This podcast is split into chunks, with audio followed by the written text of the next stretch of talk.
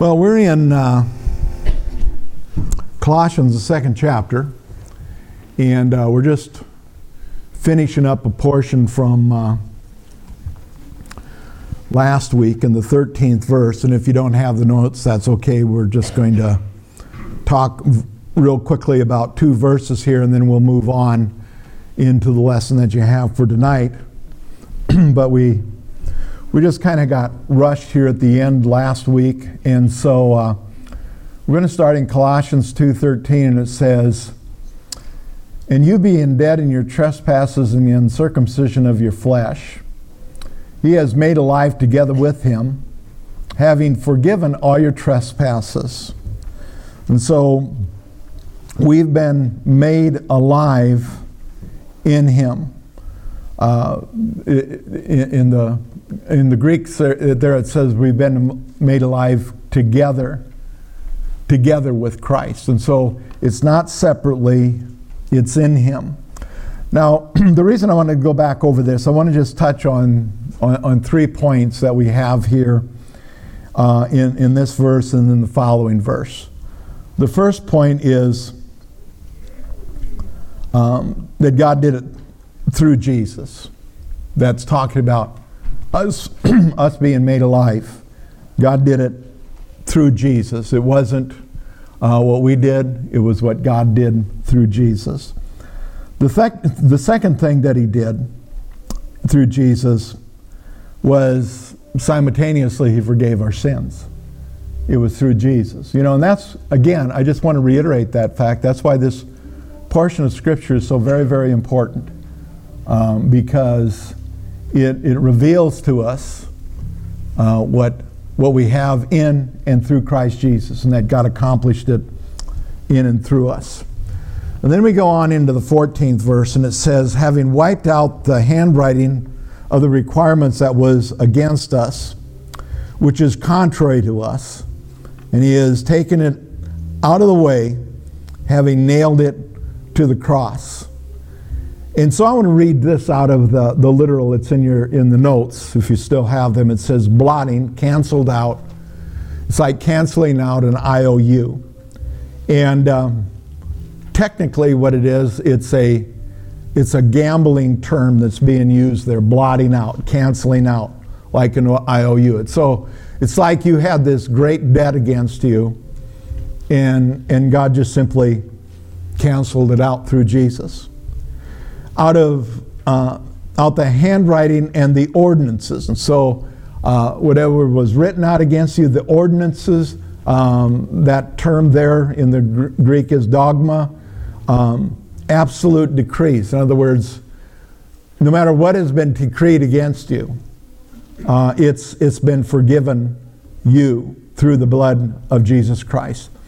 That was against us which was contrary or hostile, at odds against to us, and took it, Ariel, removed it permanently. It was removed permanently. In other words, it isn't just removed until you mess up again. It's removed permanently out of the way, nailing, having nailed, it's past tense, having nailed it to the cross. And so, once again, this is why it's so, so important that we have an understanding of this is that, that everything that Aaron lost, Adam lost, in that perfective state that he was in was restored to us um, through the death, burial, and the resurrection of Jesus. It was through the cross, through the blood of Christ. The third point is the third thing that God did through Jesus Christ, he canceled um, the law of Moses which had kept us in captivity and away from salvation. Now, the law doesn't save us. What the law does is it reveals to us our need of a Savior. And so that's why it was, the, the law was given to the children of Israel because they needed to understand that their goodness and their, what they considered to be keeping the law wasn't sufficient. And, uh, and so it, it actually it became a barrier. You know, and so, you know, a lot of the uh, Judaizers and the Jewish people and, and, so forth during the days of Jesus, they rejected Jesus because uh, they kept the law. And that's why the Bible talks about Jesus being a stumbling block. It was because they, they had a hard time coming to the point where they had put their, their trust in Him and in Him alone.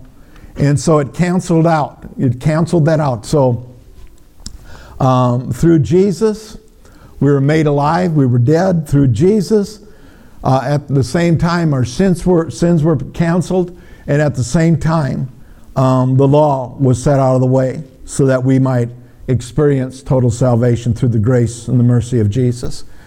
And then verse 15, I guess I said two verses, there's three verses here in these notes from last week.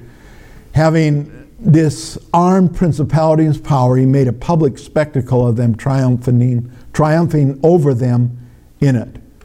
And again, the literal, it says, having spoiled, disarmed, thrown away their weapons. In other words, the only weapon the enemy has against us are the ones that we arm him with. He's been disarmed.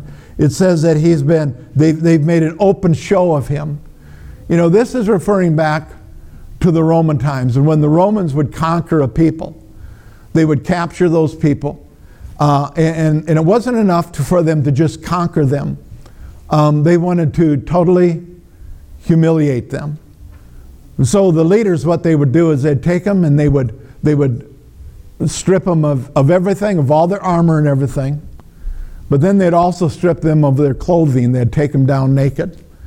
And then they would parade him through the streets. They'd expose their shame to everybody. It says Satan was made a public spectacle. He was an open show of his defeat, how Jesus triumphed over him. And, uh, and so that's where we have our victory. The, the dogma, uh, or excuse me, I'm in the wrong notes there. Archon, um, high ranking demons. In other words, he, he took them all down in powers. Um, and he led them in a triumphant parade. And so Jesus made a, uh, a total spectacle of them, showing the triumph that belonged to us through the completed works of Jesus. And so then let's, let's move on into the 16th verse. We're going to get into our notes for this evening. Um, we're going to be hopefully finishing up um, this chapter uh, 2 where it talks about living free in Christ. Uh, in this portion of Scripture, 16 to the end, Paul warns the Colossians, the saints, about the work, uh, the works required by Gnosticism, and that the rules and regulations imposed by false religion are tools by which Satan could put them into bondage. You know, it's an interesting thing. Paul made this statement it was for freedom that Christ set you free. You know, and for every one of us in this room, it was for, it was for freedom that Christ set you free. He didn't set you free so that he could bring you back into a bondage, into another form. He, he came uh, to set us free. He reminds them, this is Paul in Colossians, he reminds them that because they have died with Christ, they have also been set free from the requirements of Gnosticism, and it has no effect in, in overcoming the natural flesh because what, what Gnosticism taught was with these rules and regulations, you could overcome the flesh. Well, the problem is, is all that it did was it brought you back into bondage because if we could have done it by just simply willpower, by overcoming the flesh, by setting a certain amount of rules and regulations into motions, we would have done it and we would have never needed Jesus. And so, what it revealed to us was the great need that we had um, for Jesus. Now, the, this next portion of Scripture, the 16th and 17th verse, I'm not going to spend a lot of time here because there's just a lot of detail. But it's in your notes, and in your notes, I put a lot of scriptures that you can look up for yourself because, you know, oftentimes what they were doing with the, the believers of the day, they were trying to impose the, the old traditional laws and so forth back on them. The thing that you have to understand is with, uh, with, with the Jews of the day, with the religious folk, and, and this is what religion always has a tendency to do. Religion always has an element of control in it. And so uh, what, they, what they did was they, they took the laws that were passed down from Moses and they expanded upon them, where um, they, they, there were things they couldn't eat, there were things they couldn't um, drink. There were, there were all sorts of rules and regulations that were imposed upon them. You know, tradition tells us uh, that there was a certain segment that they even had rules about how they conducted themselves when they had their bowel movement. You know, it sounds like a bunch of crap to me. you know, but but but that's that's what that's what legalism will do to us. And so that's what he's addressing in this portion of Scripture. And so, verse 16, and, and what Paul is saying to the church in Colossians, he says, Don't let anybody judge you. So let no one judge you in food or in drink or in regards to festivals or new moons or Sabbaths. And so these are the five things that they were trying to use to, to impose legalism, rules and regulations upon um, these people, which would strip them of their, of their freedom. Let me read it out of the, the literal again. Let no one therefore judge you, present, active, uh, imperative of kara, stop letting anyone set judgment over you. And so, what that's saying is, Paul made this statement. I, when, I, when, I, saw this sta- statement, it just it set me free in some areas. Paul said, I let nobody judge me. I don't even judge myself. You know why that is? It's because the word is what he bases judgment on. And so, what I'm telling you is this judgment can only affect you if you allow it to. If you receive, if you accept that judgment. Because let me guarantee you something there are people all around you judging you every moment of every day.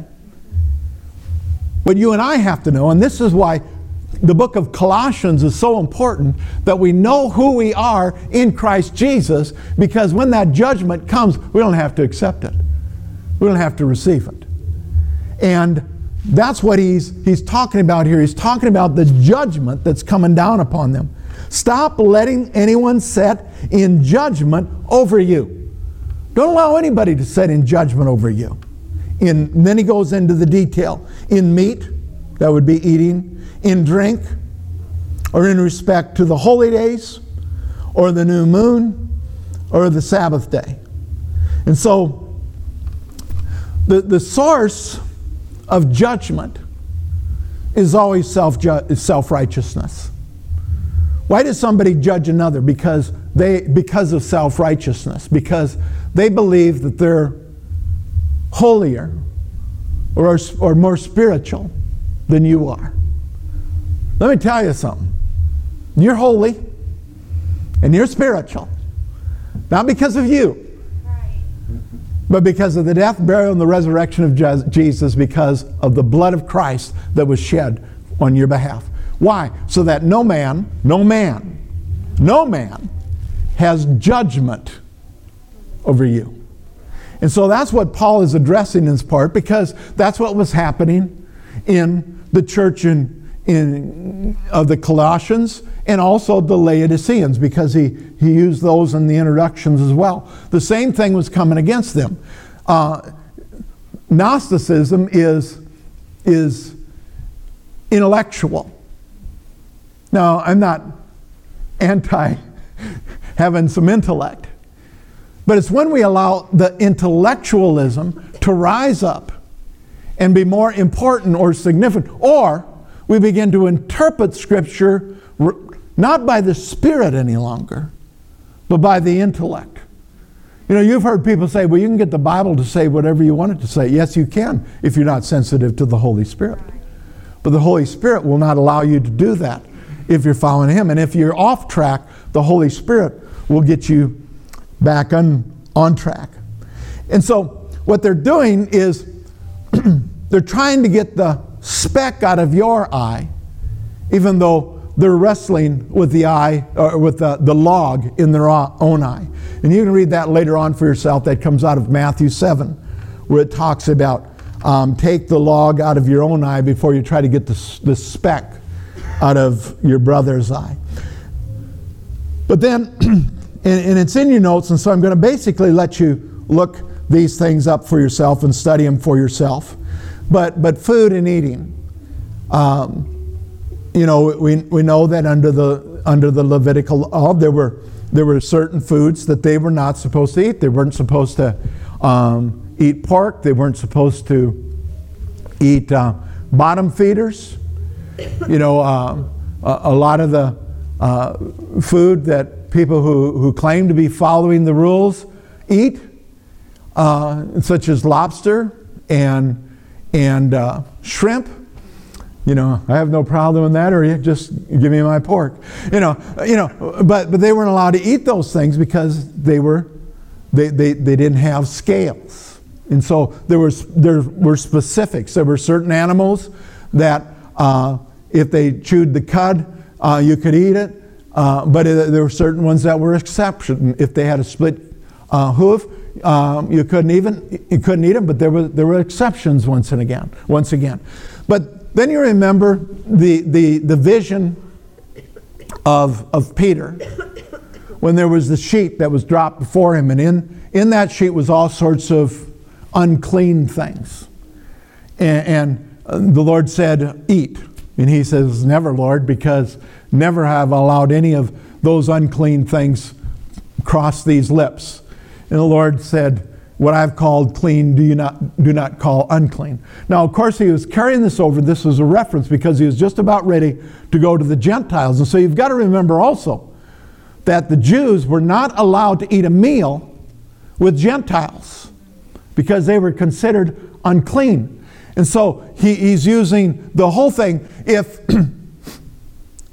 if if we can't eat pork, then Jews should have absolutely nothing to do with us. And we might call ourselves spiritual Jews, but we're not truly Jews. We're, we're you know, you understand what I'm saying? And so um, these are laws that they're trying to impose back on him um, food and drink, eating and drinking. You know, um, I don't drink, and it's, it's personal conviction.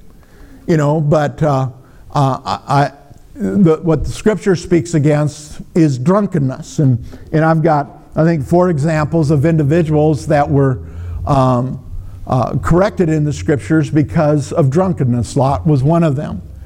You know, and, uh, and so it's, it's not necessarily drinking, but it's, it's, it's drunkenness that is an abomination to the Lord. And so, but, but these people were coming to the Colossians once again, and they were beginning to restrict, they were beginning to tell them what they could do and what they couldn't do.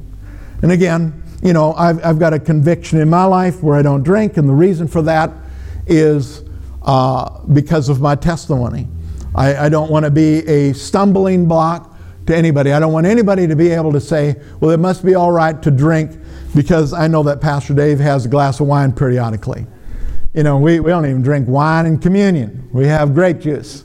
You know, uh, but uh, you know, but I grew up in a church where you had to have wine. You know, because if you didn't, it wasn't really communion. But anyway, if you've, if you've got that conviction, I'll get a bottle of wine and we'll have it for you Sunday morning because I don't want that to be a hindrance from you uh, from re- receiving communion. I'll keep a little little flask in my office and and every communion, I'll go get my little flask and we'll pour you a little, little shot. You know, but, but the point is, what he's, they were, they were restricting him. We, we've got to stick to the scripture. And what the scripture comes against, where drinking is concerned, it's, it's drunkenness. You know, because uh, we, we lose your control. You know, if, if you read the Proverbs, Proverbs 31, the mother of Solomon says, you know, that he, he, he ought not to drink. You know, maybe it's not in that proverb. But in one of the proverbs talks about how, how leaders are not supposed to drink because it affects their thinking. Listen, people, if you think it doesn't affect you, you're deluded. Well, that would mean you'd lean a little more, wouldn't it? You know, but, but anyway. but anyway, that, that's what he's coming against. And so then the other thing that he's talking about, and I want to get past this because, you know, this, he, he's talking about holy days. We, we, we see a resurgence of that. We see people saying that we have to practice the holy days. The holy days were forerunners, or they were shadows of Jesus. Every one of the holy days represented something in Jesus, it pointed to Jesus. Guess what? We don't have to point forward to Jesus any longer. We look back to the completed works of Jesus. And that's what the, the holidays, you know, now I have no problem with somebody if they want to um, historically practice the Passover and whatever. I have absolutely no problem with that because historically, I would like to go out to the East Coast sometime and, and go to the Civil War battlegrounds and see a reenactment. I just think that would be cool. I've never done that. And so I, I, I, would, I would like to do that. But, but I wouldn't do that thinking, oh, oh, they're fighting the battle. No, I know it's a reenactment. You know, and so when somebody comes in, if we'd bring in a, in a bunch of Jewish people and they would practice the Passover in front of us, we would not be practicing the Passover. We would be an exp- experiencing a reenactment of the Passover. Amen. Amen. You say, well, Pastor Dave, I don't like that. Well, that's okay. That's just me. You know, you want to practice the Passover? Then do it. You know, this is the problem I have with people that want to keep the law. Do it. I have no problem with you doing it, but then do it. Don't do what's convenient for you. You keep it all. If you fail in one point, you failed in it all. So, anyway, that, that's just me.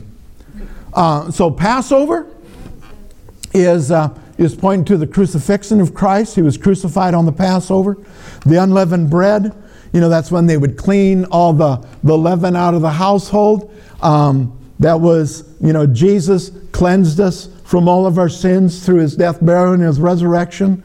Uh, the first fruits, it's, it's making reference to when Jesus was raised from the dead. Pentecost is representing the birth of the church when uh, there was the outpouring of the Holy Spirit. Um, the Feast of Atonement, trumpets, and tabernacle. Um, they, they, were the celebrations uh, at the time of, of the sowing. And so, what's interesting is there's a, there's a void period between the sowing and the harvest. There's no festivals during that time. But I believe that, that, that again, this is me. I believe that that represents the, the, the gap or the period of time that we're in right now in the church. And uh, so, anyway, we're not going to get into that because we don't have time for that tonight. Then there was the new moons. You know, Jesus says one day is, is another. Jesus says we're not to be um, um, celebrating the feasts, the moons, and so forth. And, uh, you know, that, that's what they did to, to, to repre- represent you know, the, the first day of the month or whatever it may be. And so there were, there were reasons for it, and it was instituted. But, but Jesus was the fulfillment of all those things. Um, the Sabbath, you know, again, we have, we have people today that are uh, wanting us to reinstitute the Sabbath. The Sabbath was a Jewish day of rest. And uh, they, they were to do absolutely no work on that day. And I, have heard people say, well, we, we, we celebrate the Sabbath, but we've made it just a, we've, we've made it a family day.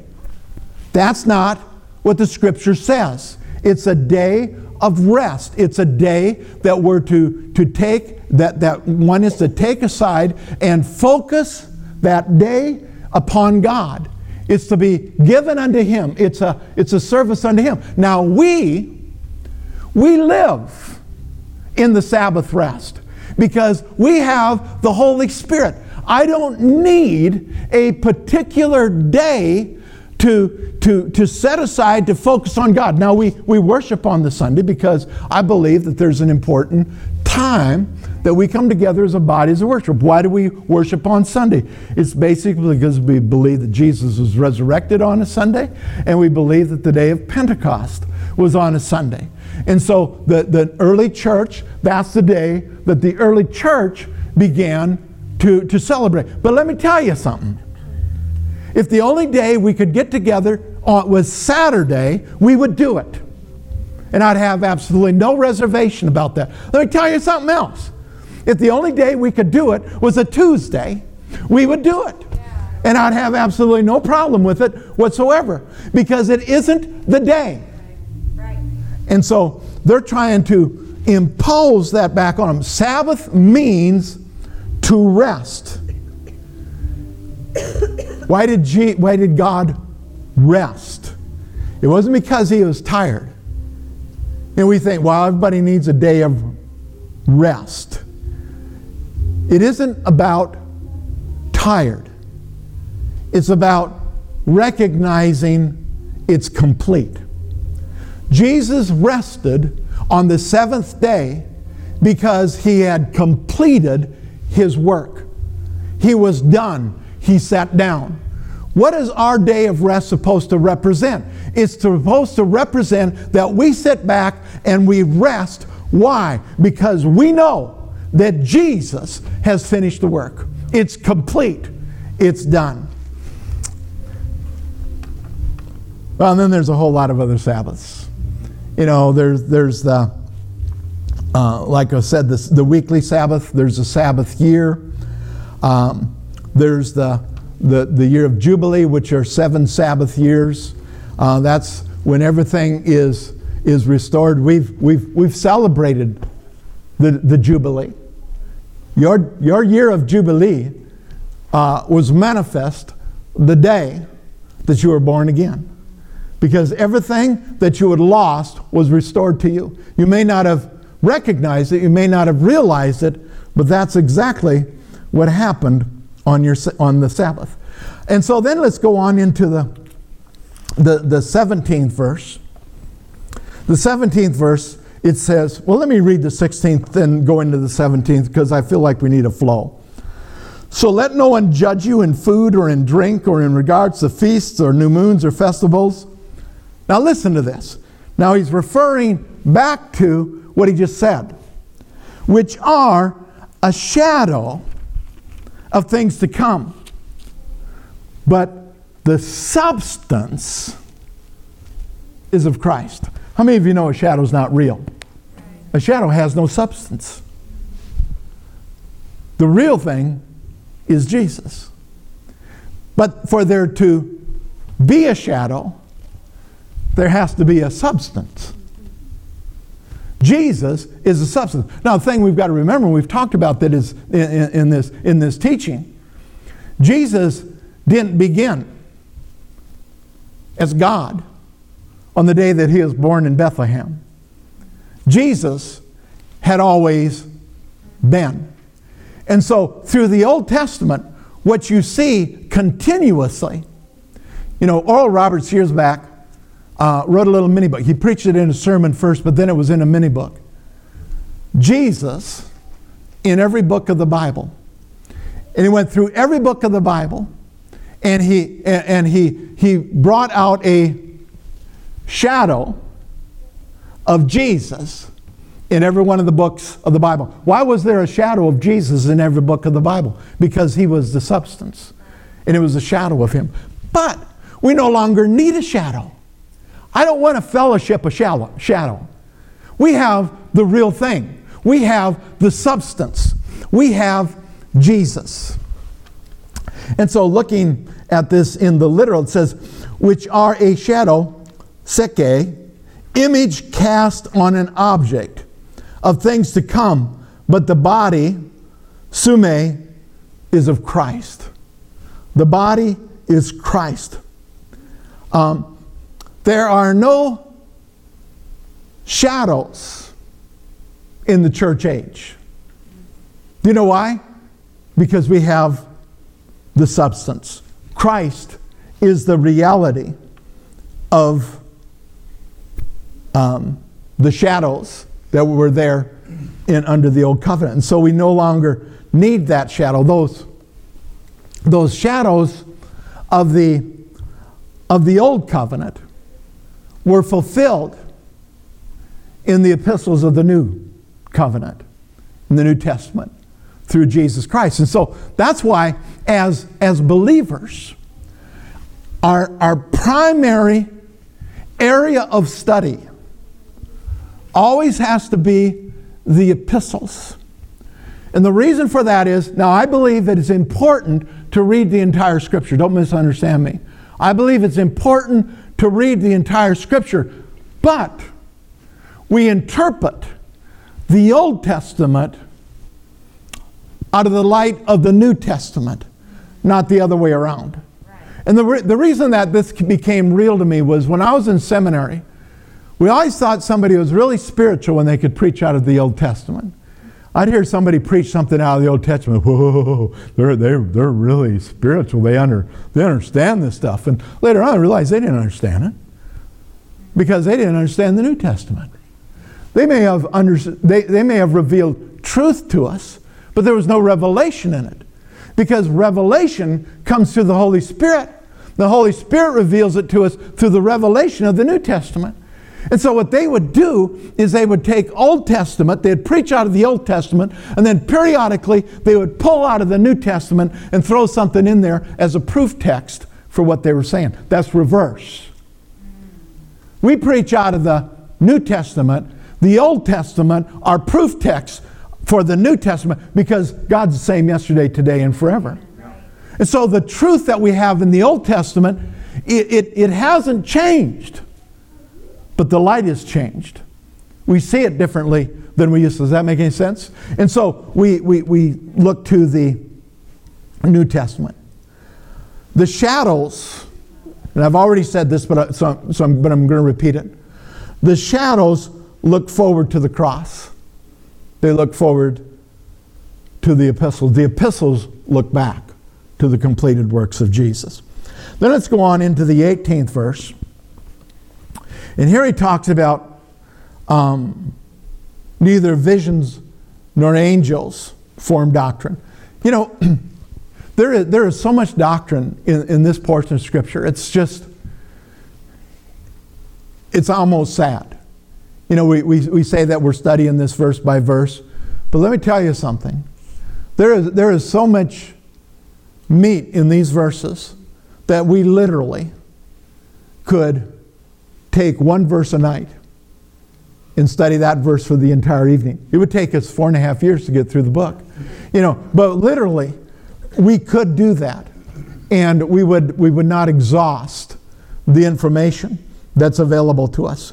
But verse 18 it says, No one let no one cheat you. You know, Paul is addressing something here that's an issue.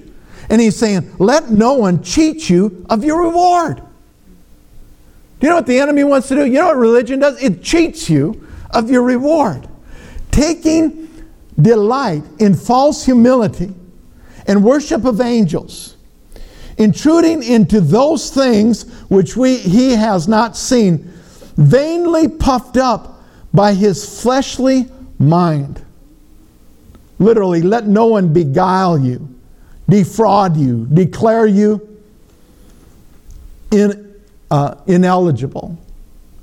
Don't let anybody tell, you know, don't let anybody t- say that you not, you're not eligible for the blessings of God. Don't let anybody disqualify you. You're qualified not because of what you've done, but because of what Jesus has done for you. That's why our eyes must always be fixed on Jesus. Because when you get your eyes off of Jesus, you begin to see the circumstances, you begin to see everything else. And what happens is you begin to see yourself as being disqualified, not worthy.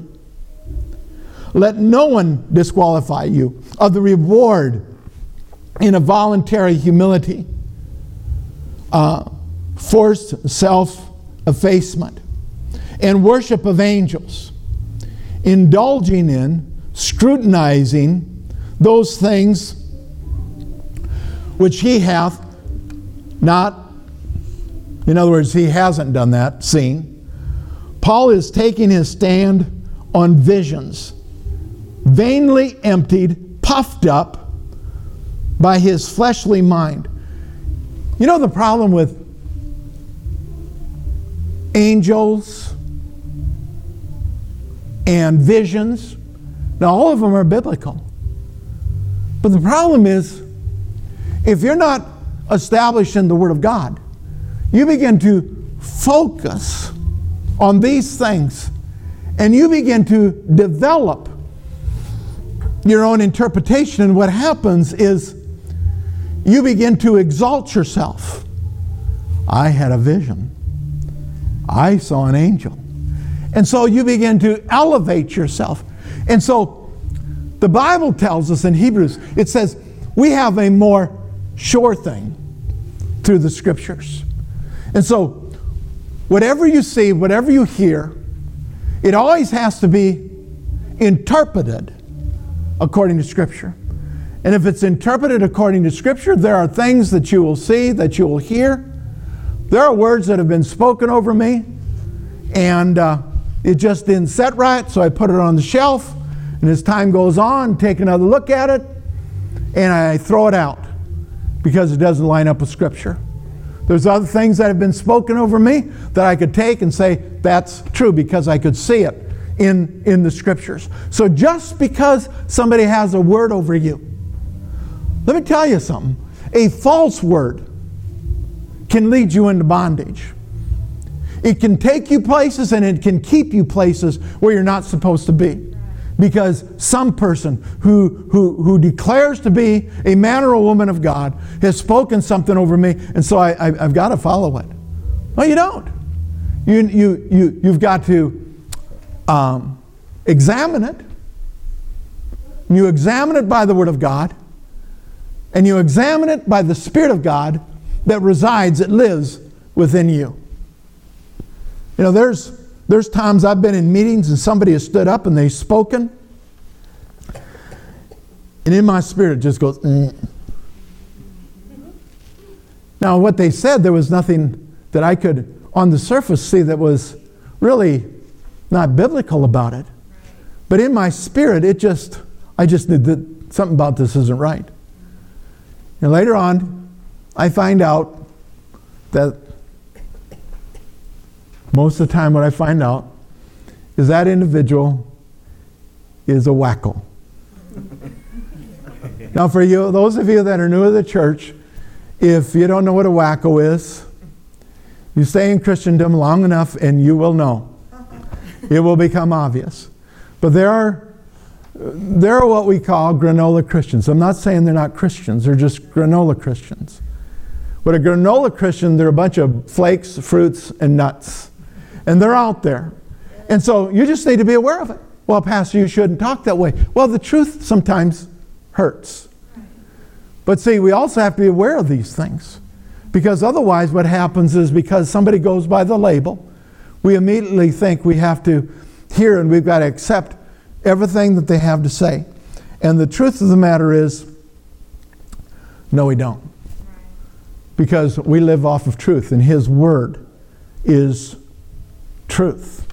And so the, the problem with visions and dreams and, and, and seeing angels is that it, it begins to paint a picture, and oftentimes that, that picture is inaccurate. But let me tell you something about the Word of God. The Word of God pitch, paints a picture. And the picture that you have in your heart, in your mind, that is painted by the Word of God is always accurate you have to decipher something wrongly along the way for it not to be accurate. And so when you see in the scriptures that you are a brand new creature in Christ Jesus, because of the picture that that's forming in your mind, you see yourself as a different individual. That's an accurate picture. You see, according to the scriptures, that you are the righteousness of God in Christ. And as a result of that picture that you examine every single day, you begin to feel better about yourself. You no longer have that same sense of shame and guilt. You no longer feel inferior and incompetent. You begin to see yourself as, as having value. That's an accurate picture. Because that's a picture that's written, that's, that's painted in your heart by the working of the Holy Spirit. Let's go on to verse 19. We're nourished by the Word and we're united by the Spirit. And not holding fast. Oh, that just seems so weird to start in the middle. You know, let's, let's read 18.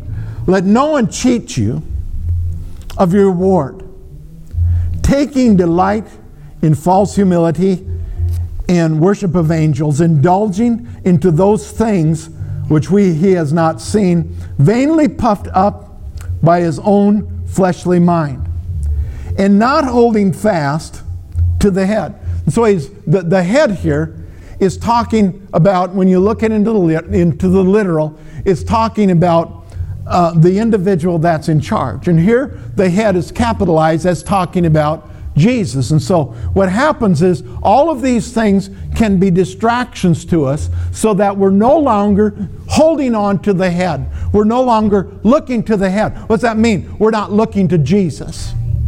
We're looking to, to other individuals and so forth. From whom all the body, nourished all the body. Everyone that is born again, all the body. You know, my grandfather told me one time, you know, I was raised in a denominational church, and my grandpa, when I was little, he thought I was going to be a pastor in that particular church. And, and of course, then I rebelled and, and, and got saved and, and went non denominational. And I always wondered what Grandpa thought. It was Grandpa Miller. And I think it was like his 80 somethingth birthday that we went to. And and so we were over in Sioux City at his birthday, and we were leaving, and I hadn't had a chance to talk to Grandpa. And he's walking me out to the car, and he puts his arm around me, and he says, he says, Dave, I always want you to remember one thing. He said, It doesn't matter what name is over the door as long as you always preach Christ and He crucified. Anyone who preaches Christ and He crucified, doesn't matter what name's over the door. This is talking about them. We're one with them. Some of them we may not particularly want to be one with, but we are. And so he says,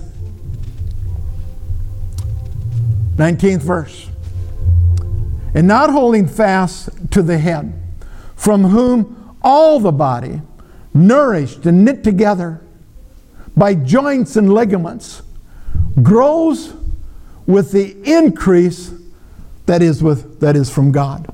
We're to grow in increase. But you know where that increase is going to come from? It's going to come from Him. That increase comes from knowledge. People say, Pastor Dave, why are there so many different um, denominations and sects within the church and so forth? Because they don't think like me. I'm being funny here, okay? but it's but it's man's own interpretation. If we could all come to the place and let's face it, we really try to teach and and and believe and stand upon the full counsel of God. But let's face reality. None of us do. Because none of us have a handle on it. None of us are perfect. Our, our minds get in the way. What we've, what we've learned and heard in the past gets in the way. But if we focus upon the Word of God, the knowledge of that Word will bring oneness into our life. That's why you know, over the years, you know, in the 30, almost 35 years that I've pastored this church, almost 37 years that I've pastored in general, I've had wonderful, intimate fellowship with other pastors that were Catholic, that were Baptist, that were Presbyterian, that were Methodist, not all of them, you know, Lutheran, you know, Church of Christ. Um, we can go on down the line, and I've had other independent, wonderful fellowship with them. In fact, some of these men and women, I've had better fellowship with them than I have others in the Word of Faith movement. Pastor, how can that be? Because we focused on what we believed in. We had a priest here in town that was born again. He was baptized in the Holy Spirit. He spoke in other tongues. We didn't sit around and talk about Catholicism. We didn't sit around and talk about what we did not agree upon. We talked about what we agreed upon.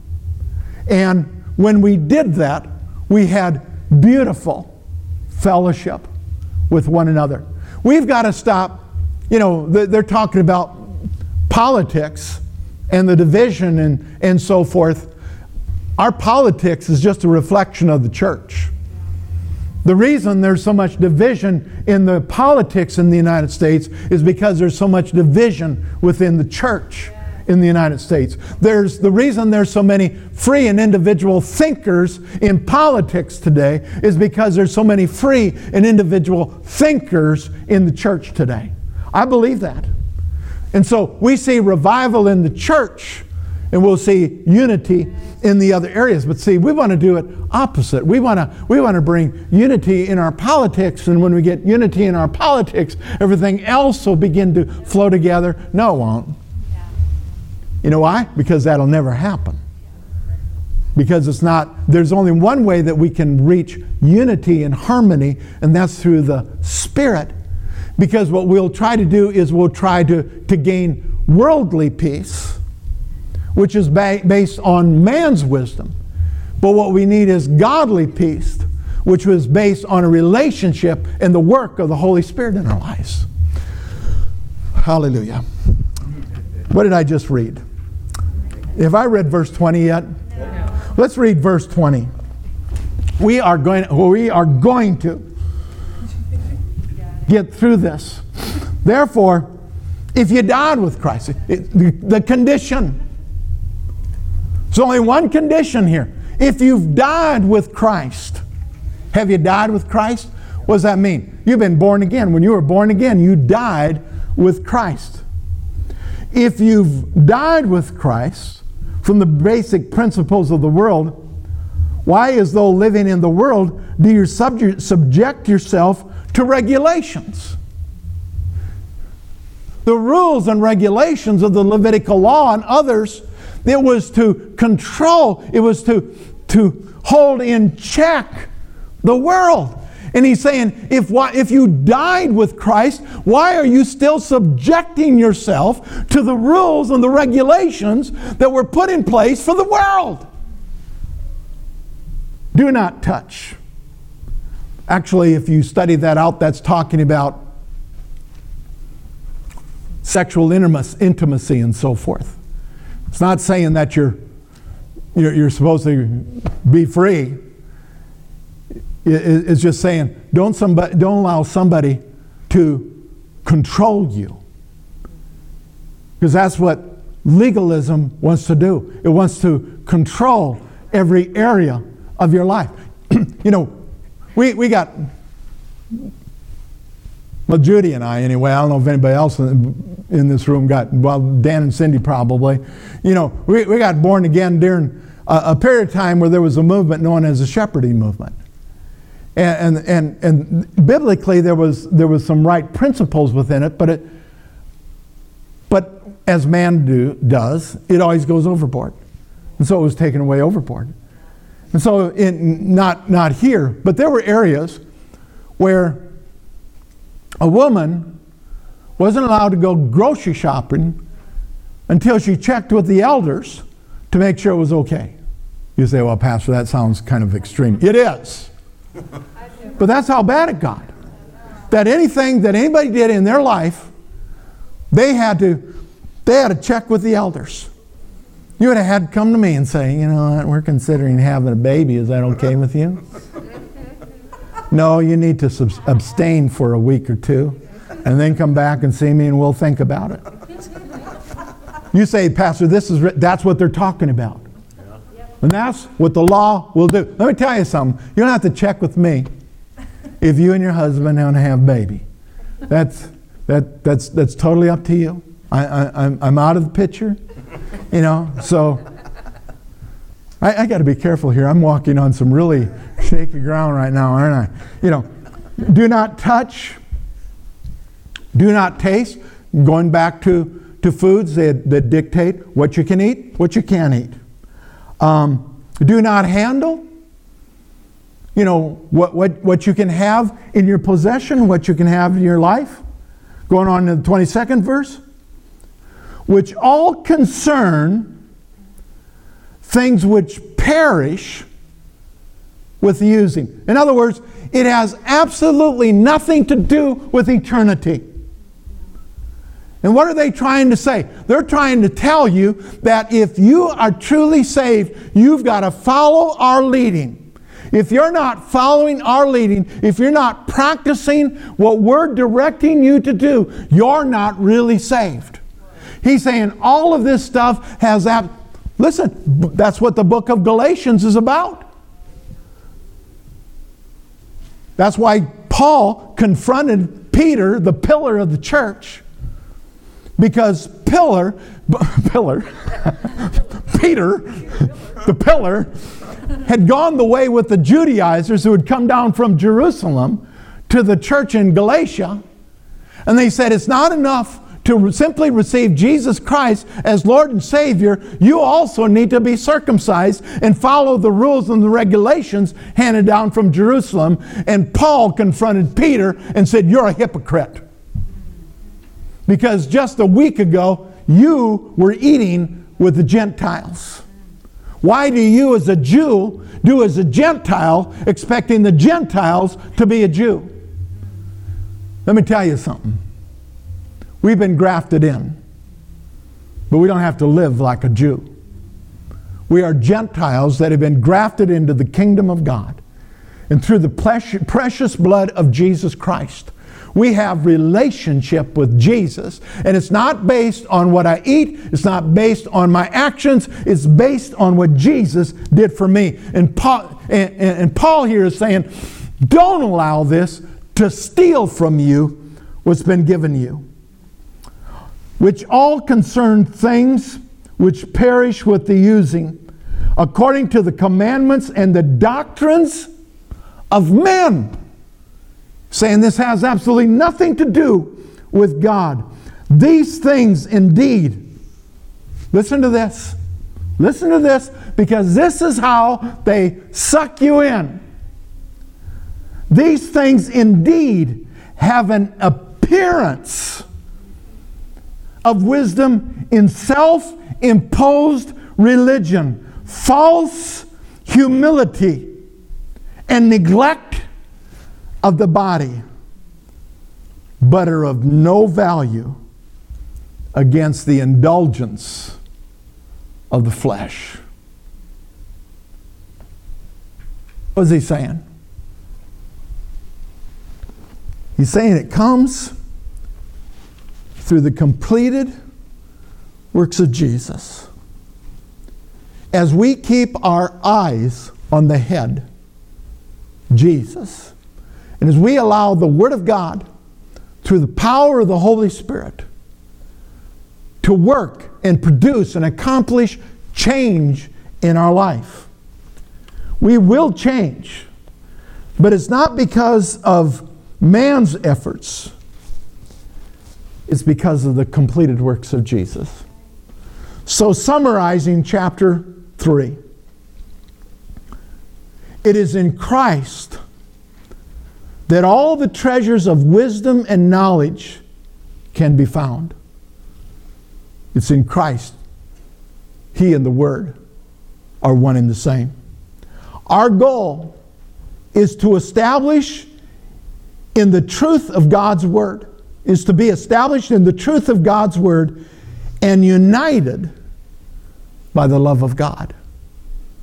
How do we find, we're, we're not looking for union in the church. We're looking for unity in the church. Union is a work of man. Unity is the work of the Holy Spirit.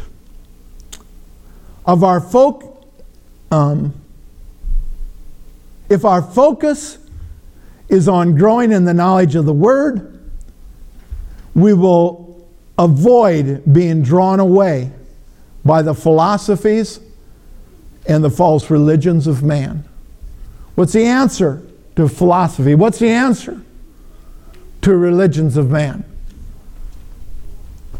The Word of God.